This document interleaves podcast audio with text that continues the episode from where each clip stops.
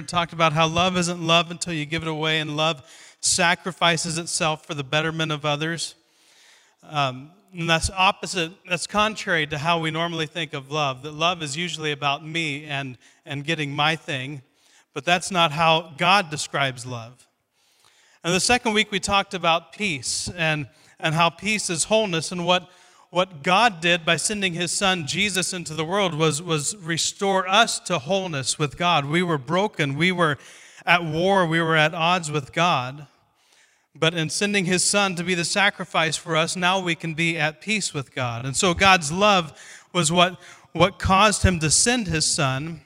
And then his son offers us peace. And then last week we talked about joy and how how joy is being settled on the inside. It's not circumstantial, and a lot of people think that joy is circumstantial. And if I get all the things in my life how I want them, then I'll finally have joy. But that's, that's not really what joy is. Joy is being settled in, on the inside. And we talked about how you have joy when your hope is in your destiny, not your temporary when your hope is in your destiny, not the temporary. And then we kind of put this little equation up on the screen. On the screen, I think we have it here somewhere. I hope because I don't remember the exact words. I just remember the concept about uh, peace with God. You don't see that anywhere. All right. Well, so the equation, the the, the formula for for joy is when you have peace with God and your focus is on Jesus Christ, then you have joy. If you're if you are struggling to, to find joy or to have joy, then that's the place to look. Are you at peace with God? And is your focus on Jesus? You have joy when your hope is in your destiny, not the temporary. Our circumstances will always be changing. We will always be disappointed by what's going on in our lives. Well, this week in the story, Jack, uh, I don't know if you've been following along, but, but Jack is really, is really kind of taken a downward spiral, a downward turn in, uh, in this last week. And his plans to, to give his friends the best Christmas they ever had have, have slowly unraveled one by one. And uh, this week he found himself talking to one of his closest friends, only to discover that she was somebody that he didn't really know, that there was a whole side of her that, she had, that he had never known about his friend Julianne.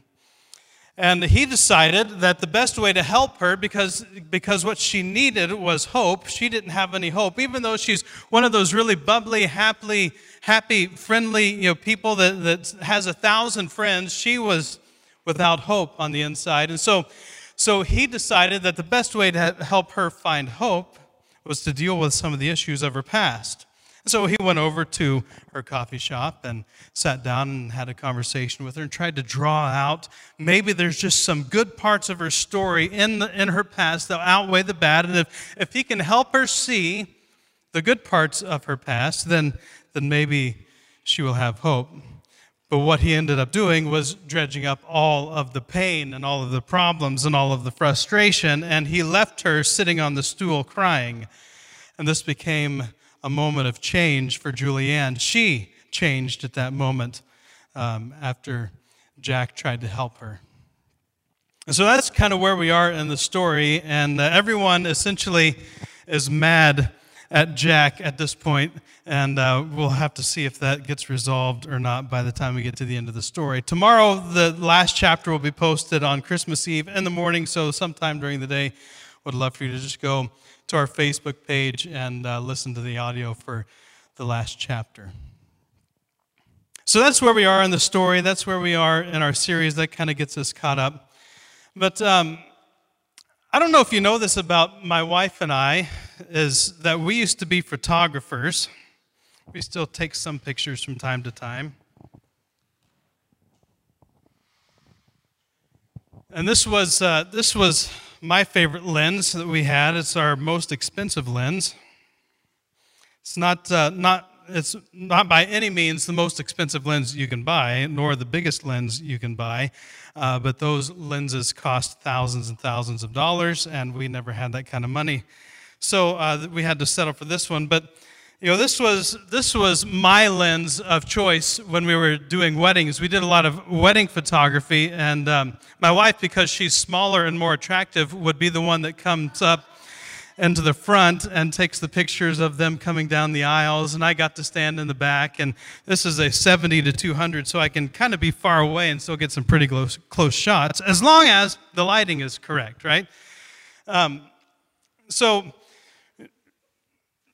one of the problems with weddings is a lot of times the receptions are in places like this in rooms like this you know and, and when you when you set the mood for a reception and dancing and all of the fun that's going to happen and you got all the lights and the dj and of course every you know every person thinks they're the most important so the dj thinks he's more important than the photographer and the photographer thinks they're more important than the videographer and so on and so forth but we all really know the most important person of the day and that's the photographer Because how many of you have videos of your wedding hanging on the wall? Right? Uh huh. Yeah, and how many of you how many of you are friends with your DJ? But you've got a picture of your wedding if you're married. You probably have a picture hanging up somewhere in your house. So, so we know what one is the most important. But um, so we'd be trying to take pictures. There'd be all this. The problem was there's no light, and so um, you quickly have to learn how to adapt in, in those kinds of environments. And um, well, let me, let me show you some examples. I got some pictures here. This is uh, some pictures I took last night. Um, let's go back to the, the first ones, I think. Are there? Yeah, there we go.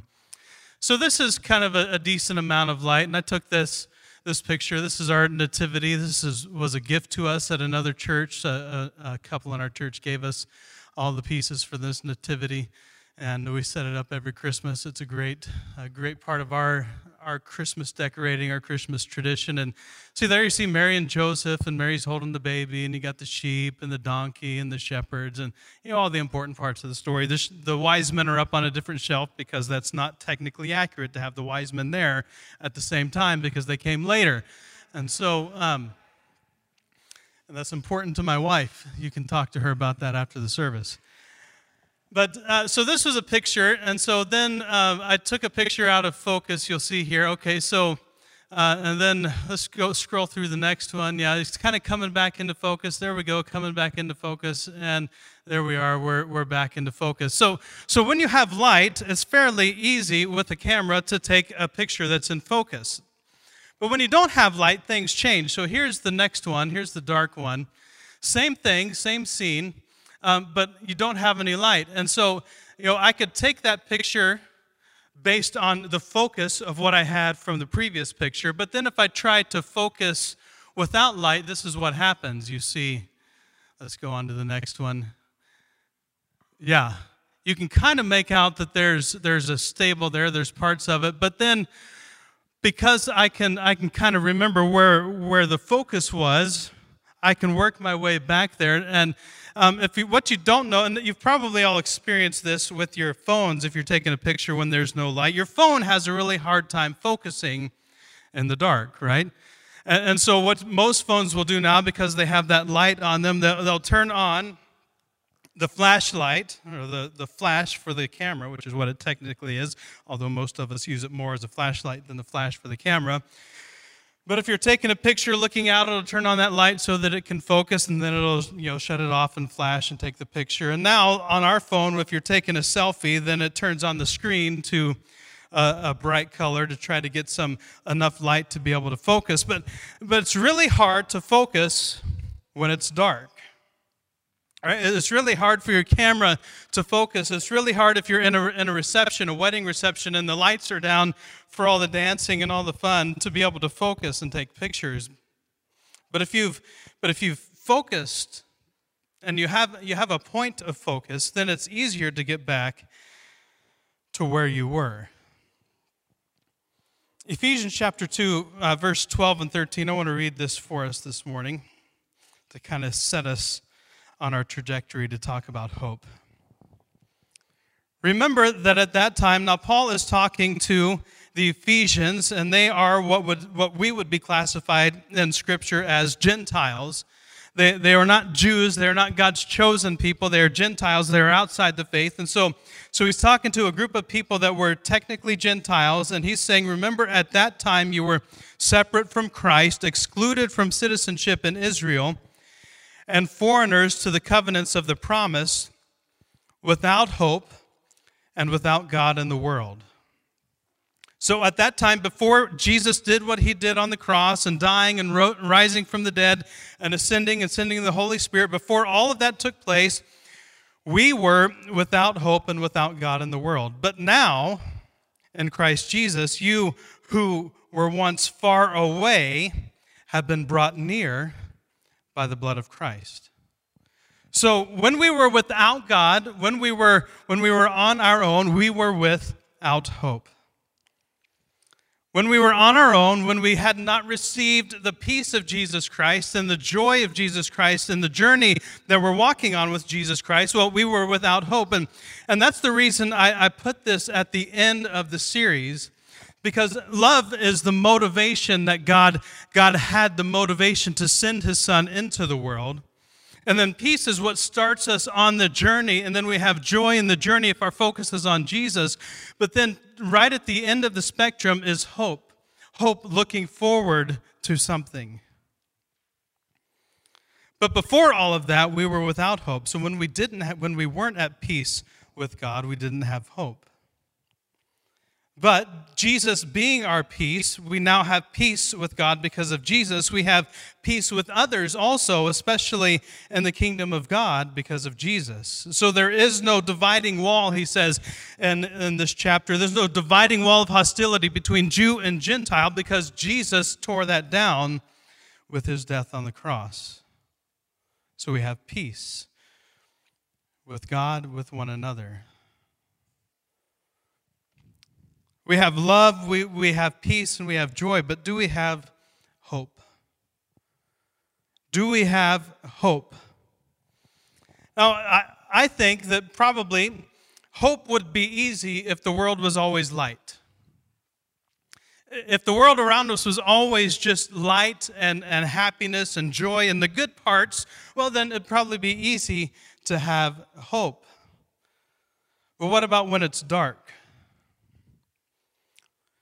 As we saw in that video at the beginning of the service, that, that hope is not dependent on circumstances, just like joy is not dependent on circumstances, and peace is not dependent on circumstances.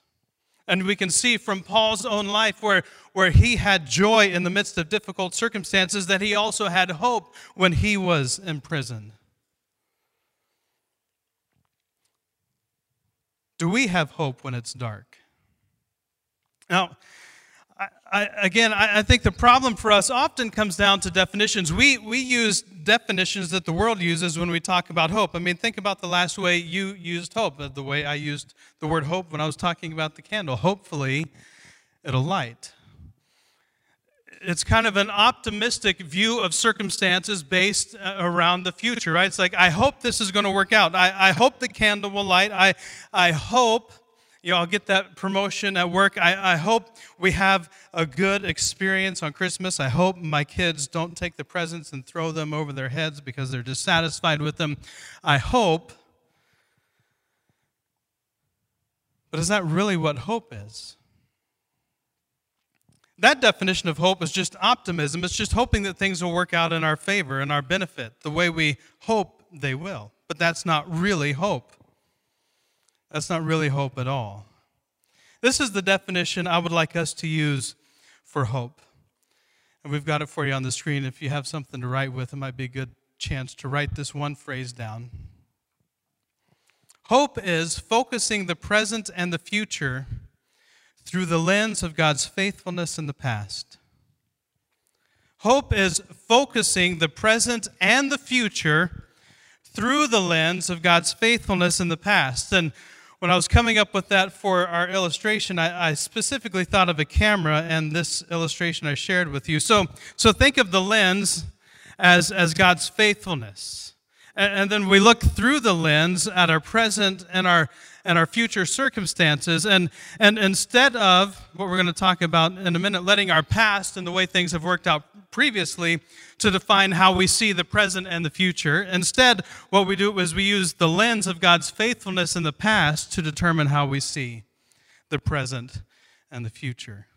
So hope is hope is focusing the present and the future through God's the lens of God's faithfulness in the past. God is faithful. He cannot go against any of his promises to us. God, God makes many promises to us. We're going to cover some of those in just a minute. And, and of all of these promises that He has made to us, God cannot not keep those promises to us. There is not a promise that He has made in all of Scripture that He can break because He cannot break His promises. And so when we talk about holding to the hope that we have, like in Hebrews chapter 10, verse 23, it says, Let us hold unswervingly to the hope we profess, for he who promised is faithful. And, that's the best definition I think we can come to for hope, the best verse for hope.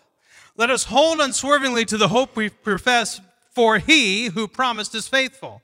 Not because, because I think if I, if I just work things out in my life in, in a specific way, in a specific setting, then, then my, my future circumstances might end up how I want them to be. That's not hope at all. Hope is based on He who promised.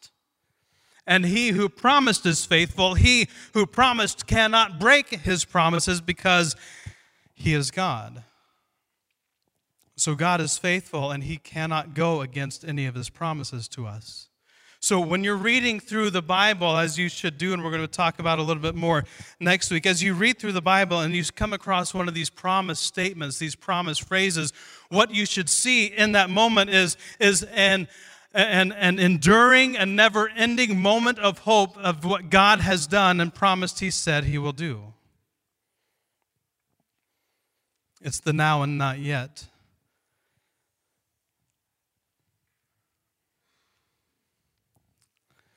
We have full assurance that God will be faithful.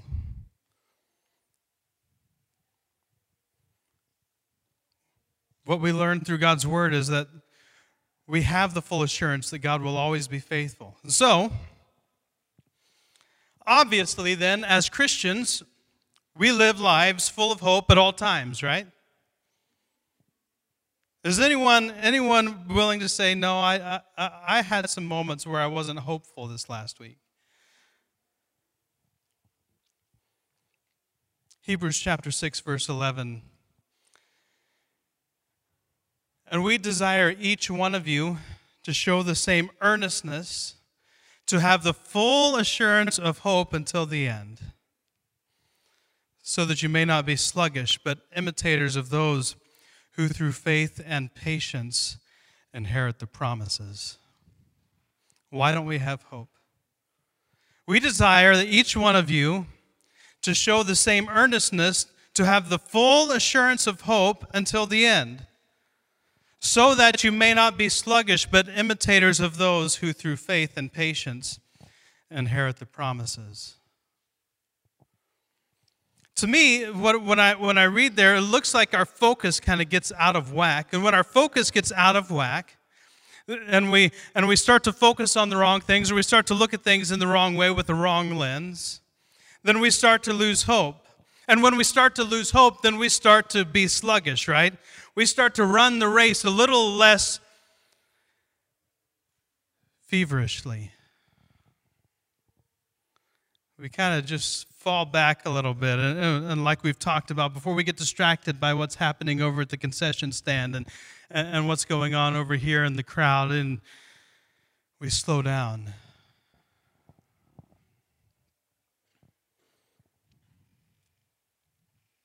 Part of the problem I think we struggle with hope is that too many of us are using the lens of mistakes and disappointments of the past to see our present. Too many of us in the faith are using the lens of mistakes and disappointments of the past to see our present. And when we do this, when, when we look at at all the disappointments, and I've shared many of my disappointments and how things have not always worked out how I hoped they would work out in my life and what has led us in our journey to this place here at this church. If I allow myself to, to drift back into those moments and those thoughts, it's easy to, to project those same ways of thinking onto our present and even our future. And when we use all of the mistakes, all of the disappointments of the past to see our present, well, no wonder we don't have any hope, right? How could we possibly have hope if we're using that lens to see the future and the present? And then when things get really difficult, when things get really challenging, when we find ourselves in the dark, instead of focusing on God's faithfulness of the past, we focus on how people have faithfully let us down in the past. And we use that, that faithful disappointment of broken, fallen people to define how we see this present moment. So we have no hope. And what may be worse than this is that, that we let fear, we let fear based on what happened to us in the past not only affect our present, but determine our future. we let we let fear based on well this person treated me in this way and so they well they'll always treat me in this way or or this relationship always ends in this fashion so i can never have a relationship that goes how i want it to go or or this this employer always treats me this way and so i can expect to always be treated in this way or every time i feel like i'm getting ahead in my job well then things come crashing down and so i can expect that well, things are never going to go how I hope they will. We let fear based on what's happened to us in the past not only affect our present, but determine our future. Now, this is one I'm going to get pretty specific here, but I think it's very pertinent for us today. I think we also let the doom and gloom negativity of the media determine our level of hope for the future. I think we let the, the barrage of negativity that, that is swirling in the media to affect our level of hope for the future. And we've talked about this before, but we need to be constantly reminded of it that all news organizations peddle fear and negativity. That's what they sell. That's, that's their language, that is their native tongue. And there is no such thing as unbiased news. Every story is written by someone with a bias from one side or the other. I'm not talking about any side in particular. I'm just saying every story is written with a bias from one side or the other. I think a reason that, that we have such a problem with hope in our country, uh, the reason hope is so low is because we allow ourselves to be so influenced by corporations who depend on fear and negativity for their profit margin. And so we've allowed ourselves to kind of be sucked into the stories that are being told. When the real point of it all is so a big corporation can make some more money. See, they, they, they thrive when we don't have hope. The, the less hope we have, the more business they do. So I think for some, if not many of us, we would have a lot more hope if we just stopped taking in so much of the media. We need to check our input sources. So, if we're going to have hope, we have to let go of the hurt and disappointments of the past. We have to check our input sources. But a question that came to me while, while I was preparing for this is are you running from something or are you running towards something?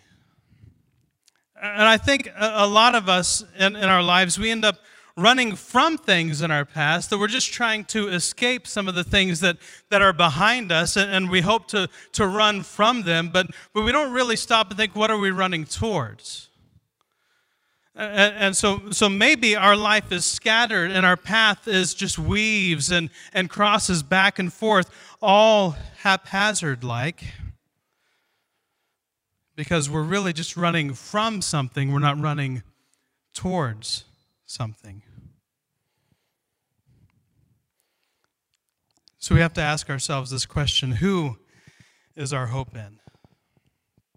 Who is your hope in? Who is my hope in? Who am I hoping in the most right now? And I, you know, some questions. I'm going to be fair with all of these so nobody get offended. But if you lost hope when Donald Trump was elected president, your hope was in the wrong place. Similarly, if you lost hope when Barack Obama was elected president, your hope was in the wrong place.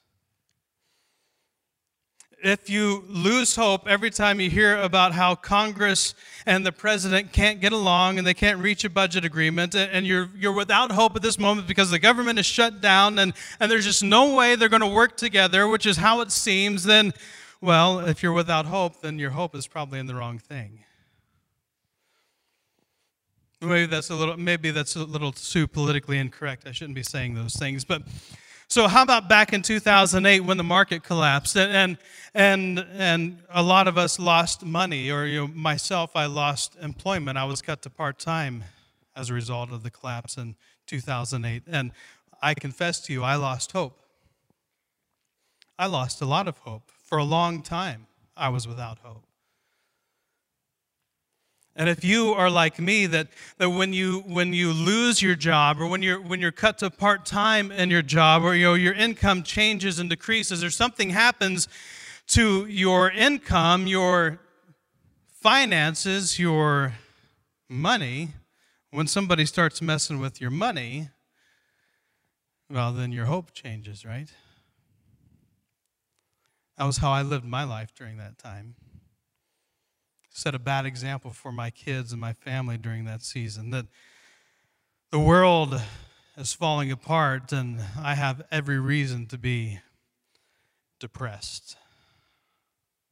Because my hope was not in God, my hope was in my ability to earn an income. Who or what is your hope in? Is your hope in your family. And, and as long as, and I know many like this, as long as your family is kind of working together and, and things are good and relationships are good in your family, well, then everything is good. But what happens when, when those relationships go wrong? What happens when those relationships are strained and stressed and tested and tried and, and, and people start to walk away from one another in the family?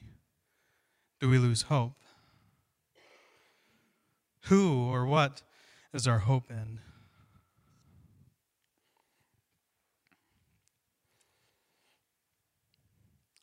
So, like he said in the video, it's God's past faithfulness that motivates hope for the future.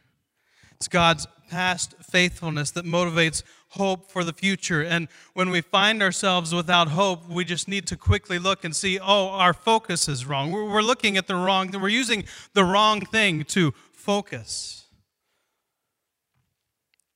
Because in the kingdom of God, you look forward by looking backward. And, and there's this moment in the story this last week, and I didn't make a lot about, a lot about it, but it kind of stood out to me. One of my, one of my uh, moments that, that happened in the story that I really enjoyed is that after, after Jack was out talking to Wyatt about hope and trying to figure out what hope meant and, and how to give Julianne hope, he, he gets in his scout, the scout that he has to pump the gas seven times to start every time, and he gets in his scout and he looks in the rear view mirror and he backs out.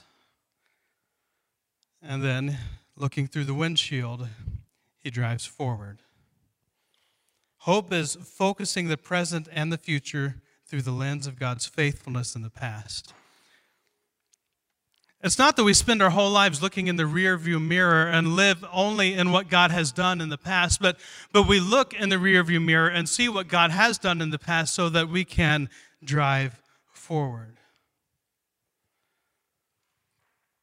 Especially when it's dark especially when it's dark. And the darker and darker that it gets, the, the darker and harder that it is to see. Well, the more we have to rely on God's faithfulness of the past, the, the harder it is to focus in the dark, and we just can't quite see what it is we're trying to focus on, and things just seem like they're never going to go right. Well, then we need to rely more and more on God's faithfulness in the past to set the focus for the future. Romans chapter 5. Such a great, great passage. This is a chapter, if you ever want to memorize scripture, the first half of this especially would be great to memorize.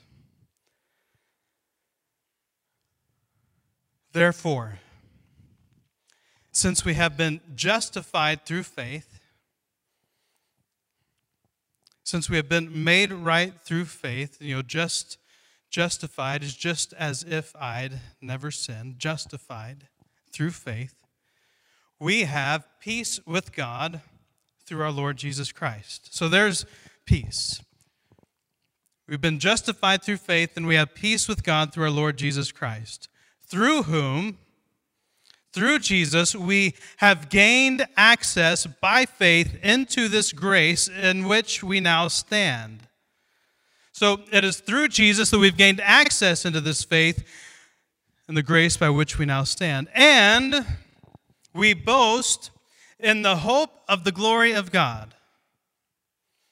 We boast in the hope of the glory of God not, not, in the, not in the assurance of the moment, not, not, in, not even in the faithfulness of the past, but we, we boast, we proclaim, we brag about the hope of the glory of God.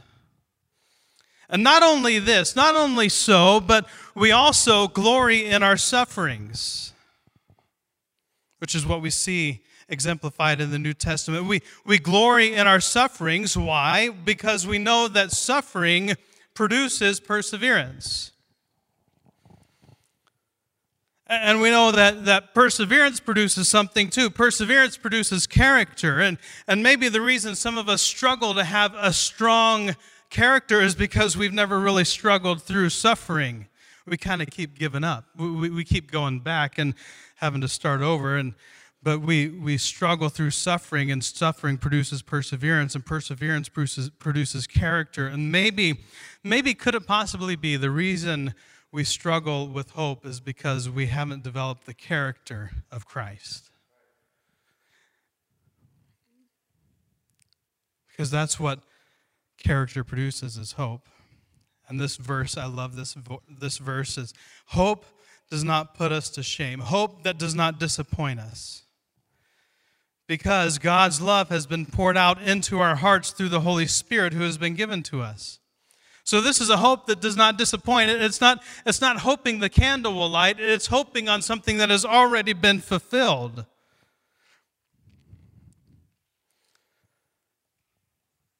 It's hoping in something that God wants to do in us, how, how, He wants to change us. That, that after suffering and perseverance and character comes hope. After he, he grows us up in Him and makes us look more like Him and transforms us more into the image and likeness of His Son, the more hope we will have. Just like the more joy we will have and the more peace we will have, the more we focus on God. It's like we said, God is faithful and He cannot go against any one of His promises. He cannot contradict any of His promises. And because God has made these promises, because it was God who made them to begin with, we can hold on to them as though they have already happened. Because it's God who has made the promise, we can cling to them. We can hold tightly to the hope of the promise as though it has already been fulfilled because God has made the promise, so He cannot not fulfill it. Do you see why we ought to have so much hope? because God is faithful. He cannot be faithless. Even when we are faithless, He remains faithful. And so, because He is faithful and He made the promise, we can hold on, we can cling to that promise as though it has already been fulfilled. We have so much hope in the faith. See, God, if you read through Scripture, God has already proven Himself hundreds and thousands of times throughout history. When he makes a promise, he keeps it. When he makes another promise, he keeps that promise. When he makes a promise, he keeps it. Promise kept, promise kept, promise kept. Always. And so we can cling to these promises and we can use these promises as the lens through which we see the present and the future. We can cling to these promises of God and we can, the more we know the promises of God, we can use what He has said He will do to focus on the present and focus on the future. It should change and shape how we do everything.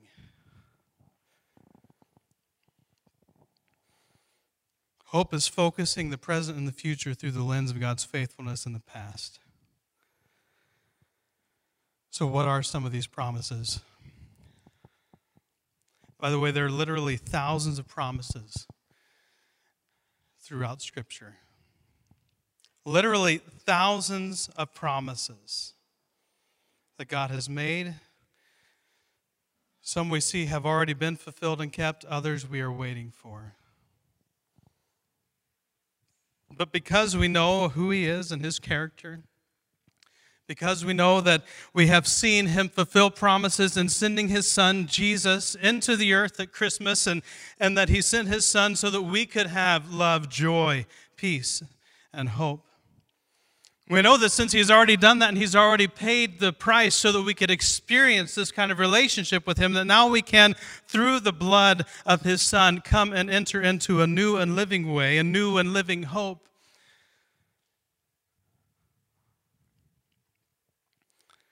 That everything in our lives in the present and the future is also already settled. How would you live if you knew it was all already settled? So, what are some of these promises? Some, some Sunday we should just take a Sunday a, a, a time and just read all 5,400 and whatever some promises there are of God. That sound exciting?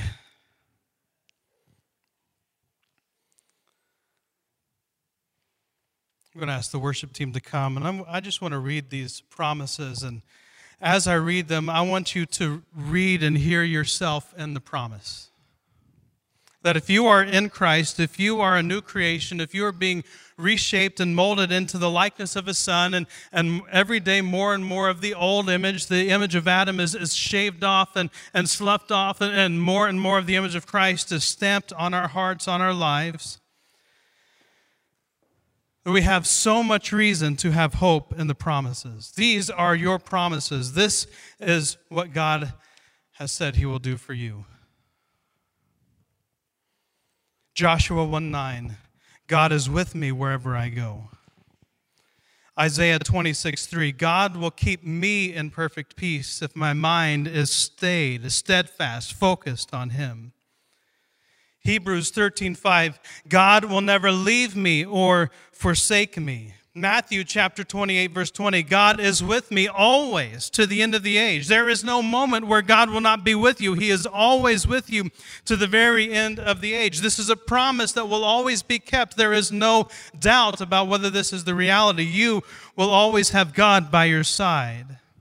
Philippians 4 7, God's peace, which surpasses all comprehension and all understanding, will guard my heart and mind in Christ Jesus. 1 Peter 5 7, He cares for me. Did you know that? That's a promise of God that He cares for you. God actually cares for you and for me. He, he doesn't just look on us with, with begrudging love, but with generous love. He cares for me. John chapter 14, verse 12 says, I will, we will do even greater things than Jesus did because He went to the Father. Those are Jesus' words Himself to His disciples. John chapter 16, verse 3 says, The Holy Spirit will guide me into all truth. That now we, each and every one of us, have the Holy Spirit, the presence of the living God in us, the resurrected Spirit of the eternal Christ living in us, and He will guide us into all truth. In Mark 13, 11, the Holy Spirit will guide me, will give me the right words when I need them. John chapter 16, verse 33 says, Another promise that in this world we will have trouble. That's a promise, it's a guarantee. But take heart. I have overcome the world. That's also a promise. We will have trouble, but we also have the overcomer by our side. 2 Timothy verse, chapter 3 verse 12 if I seek to live godly in Christ Jesus I will be persecuted. There's another good promise. Romans chapter 3 verse 24 says I am justified by him. I am freely justified by his grace Romans chapter 8, verse 1 There is no condemnation on me because I am in Christ Jesus. I no longer stand condemned. Romans chapter 8, verse 26 and 27 says, The Holy Spirit will help me pray. So even when we don't know how to pray, when we are in the dark and situations are going against us, the Holy Spirit will help me to pray. Romans chapter 8, verse 28 says, In all things, God works for the good. In the suffering, in the trials, in the challenges, in the good, in the blessing, and the benefits, God works things for our good.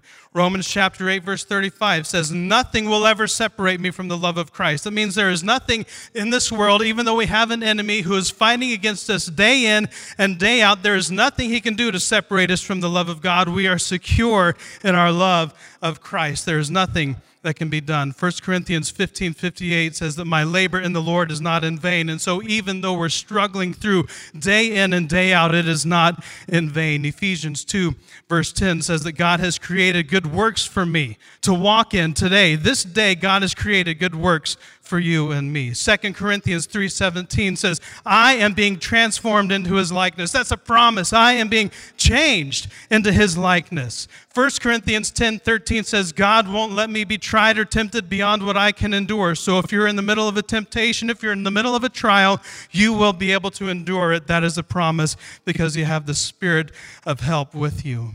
2 Corinthians chapter 7 verse 6 says, "God comforts the downcast," and that includes me. So when we are downcast, God is your comforter. That is what the Holy Spirit does. Philippians 4:19 says that God will supply all my needs, not all my wishes, but all my needs according to his glorious riches. Ephesians 1 verse 14 says that I have an inheritance in Christ because I'm a co-heir with Christ because of what he did on the cross. I have an inheritance. 1 Thessalonians 5:24 says God is faithful and will sanctify me. 2 Thessalonians 1 6, God will repay with trouble those who trouble me. 2 Timothy 1 7, God has given me a spirit of power, love, and self discipline. 2 Timothy 4 8 says, I have a crown of righteousness awaiting me because I long for his appearing. Titus 1 2, God won't lie to me because God cannot lie. So all of his promises are true. Hebrews 2 18 says that Jesus will help me when I'm tempted. James 1 2 says that varied trials will lead to my maturity, so the trials and the suffering will lead to me being more like Christ. James 1 5 says, If I ask for wisdom from God, he will give it to me. James 4 2 says, If I ask, God will provide. James 4 7 says, If I resist the devil, he has to take a hike. James 4 8 says, If I draw near to God, he will draw near to me. 1 Peter 5 10 says, After I have suffered for a little while, he will strengthen, confirm, and establish me. 2 Peter 3 13 says, A new heaven and a new earth await me, called the home of righteousness. This is where I'm headed. This is my destination. This is my future. 1 John 1 9 says, He forgives and cleanses me as I confess my sins to Him. 1 John 3 2 says, When Jesus reappears, I will be like Him. And 1 John 5 13 says, I am a present possessor of eternal life, which is mine in the present tense verb. I have it right now. Eternal life has a gift that God has given me in this moment, not some future destination, but in the here and now. These are the promises of God for our life. And if we believe and cling and hold to the one who has made the promise, we have so much reason for hope. And I pray and I, I just hope at the depth of my core that we become agents of hope that go out into the world that is without hope and we show them, no, no, no, no, no, no, no, no, no. Your hope is not in what you can do. Your hope is not in the government. Your hope is not in corporations and organizations and anything else. Your hope is not in your own power and your own ability. Your hope, the only real hope you'll ever have, is in God. And if you will turn your focus to God, you too can be full of hope. We have hope.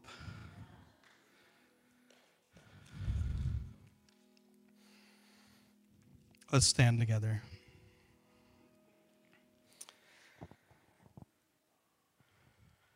Just ask if you will bow your head, close your eyes. Father, I know that in a room like this, there are many that are probably, even though we may intellectually know that we ought to have hope, are struggling right now to experience it.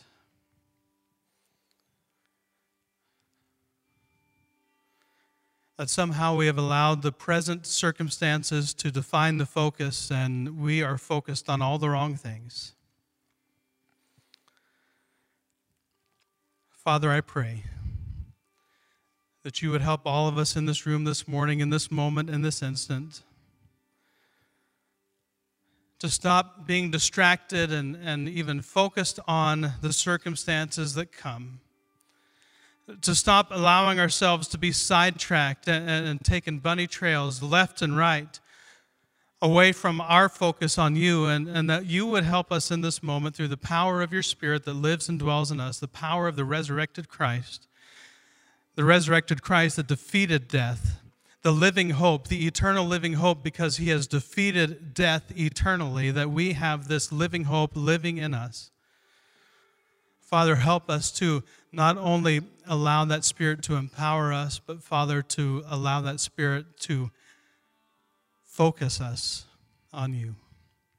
And when we find ourselves in the dark, when we find ourselves struggling to be able to see things how you want us to see them. Father, help us to remember, bring to mind through that same Spirit all of the ways you have been faithful to us, all the ways that you have kept your promises to us, all the ways that, that you have done what you said you would do, and that we know with 100% confidence that you will do what you have said you will do, that the future is clear that there is no cloudiness, there is no lack of focus, but it's very clear that, that what you have said you will do, you will do because you have done what you said you would do. Father, help us to see this Christmas, the story of Christmas, with a new perspective. That you loved us so much that you sent your Son into the world for us and that you loved us so much that you, through your Son, paid the price that we owed for our sins so that we could be at peace with you, our Father. Father, help us to see that, that because of that gift of peace, we can walk this journey with joy. A joy that is not affected or changed by circumstances, but a joy unspeakable and full of glory. And that, Father, today, as we've talked, that you will give us the greatest hope. That even when the world around us is dark, when the world around us is broken, struggling, hurting, lost, without God and without hope in the world, Father, send us out of this place into the darkness, into the brokenness, that we might be different that we might see things differently, that we might see things clearly, and that people will see your Son in us as you stamp your image in place of the one that we were born with. Father, I pray Adam's image, now a face, stamp thine image in its place. Let the world see your light in us. In Jesus' name. Amen.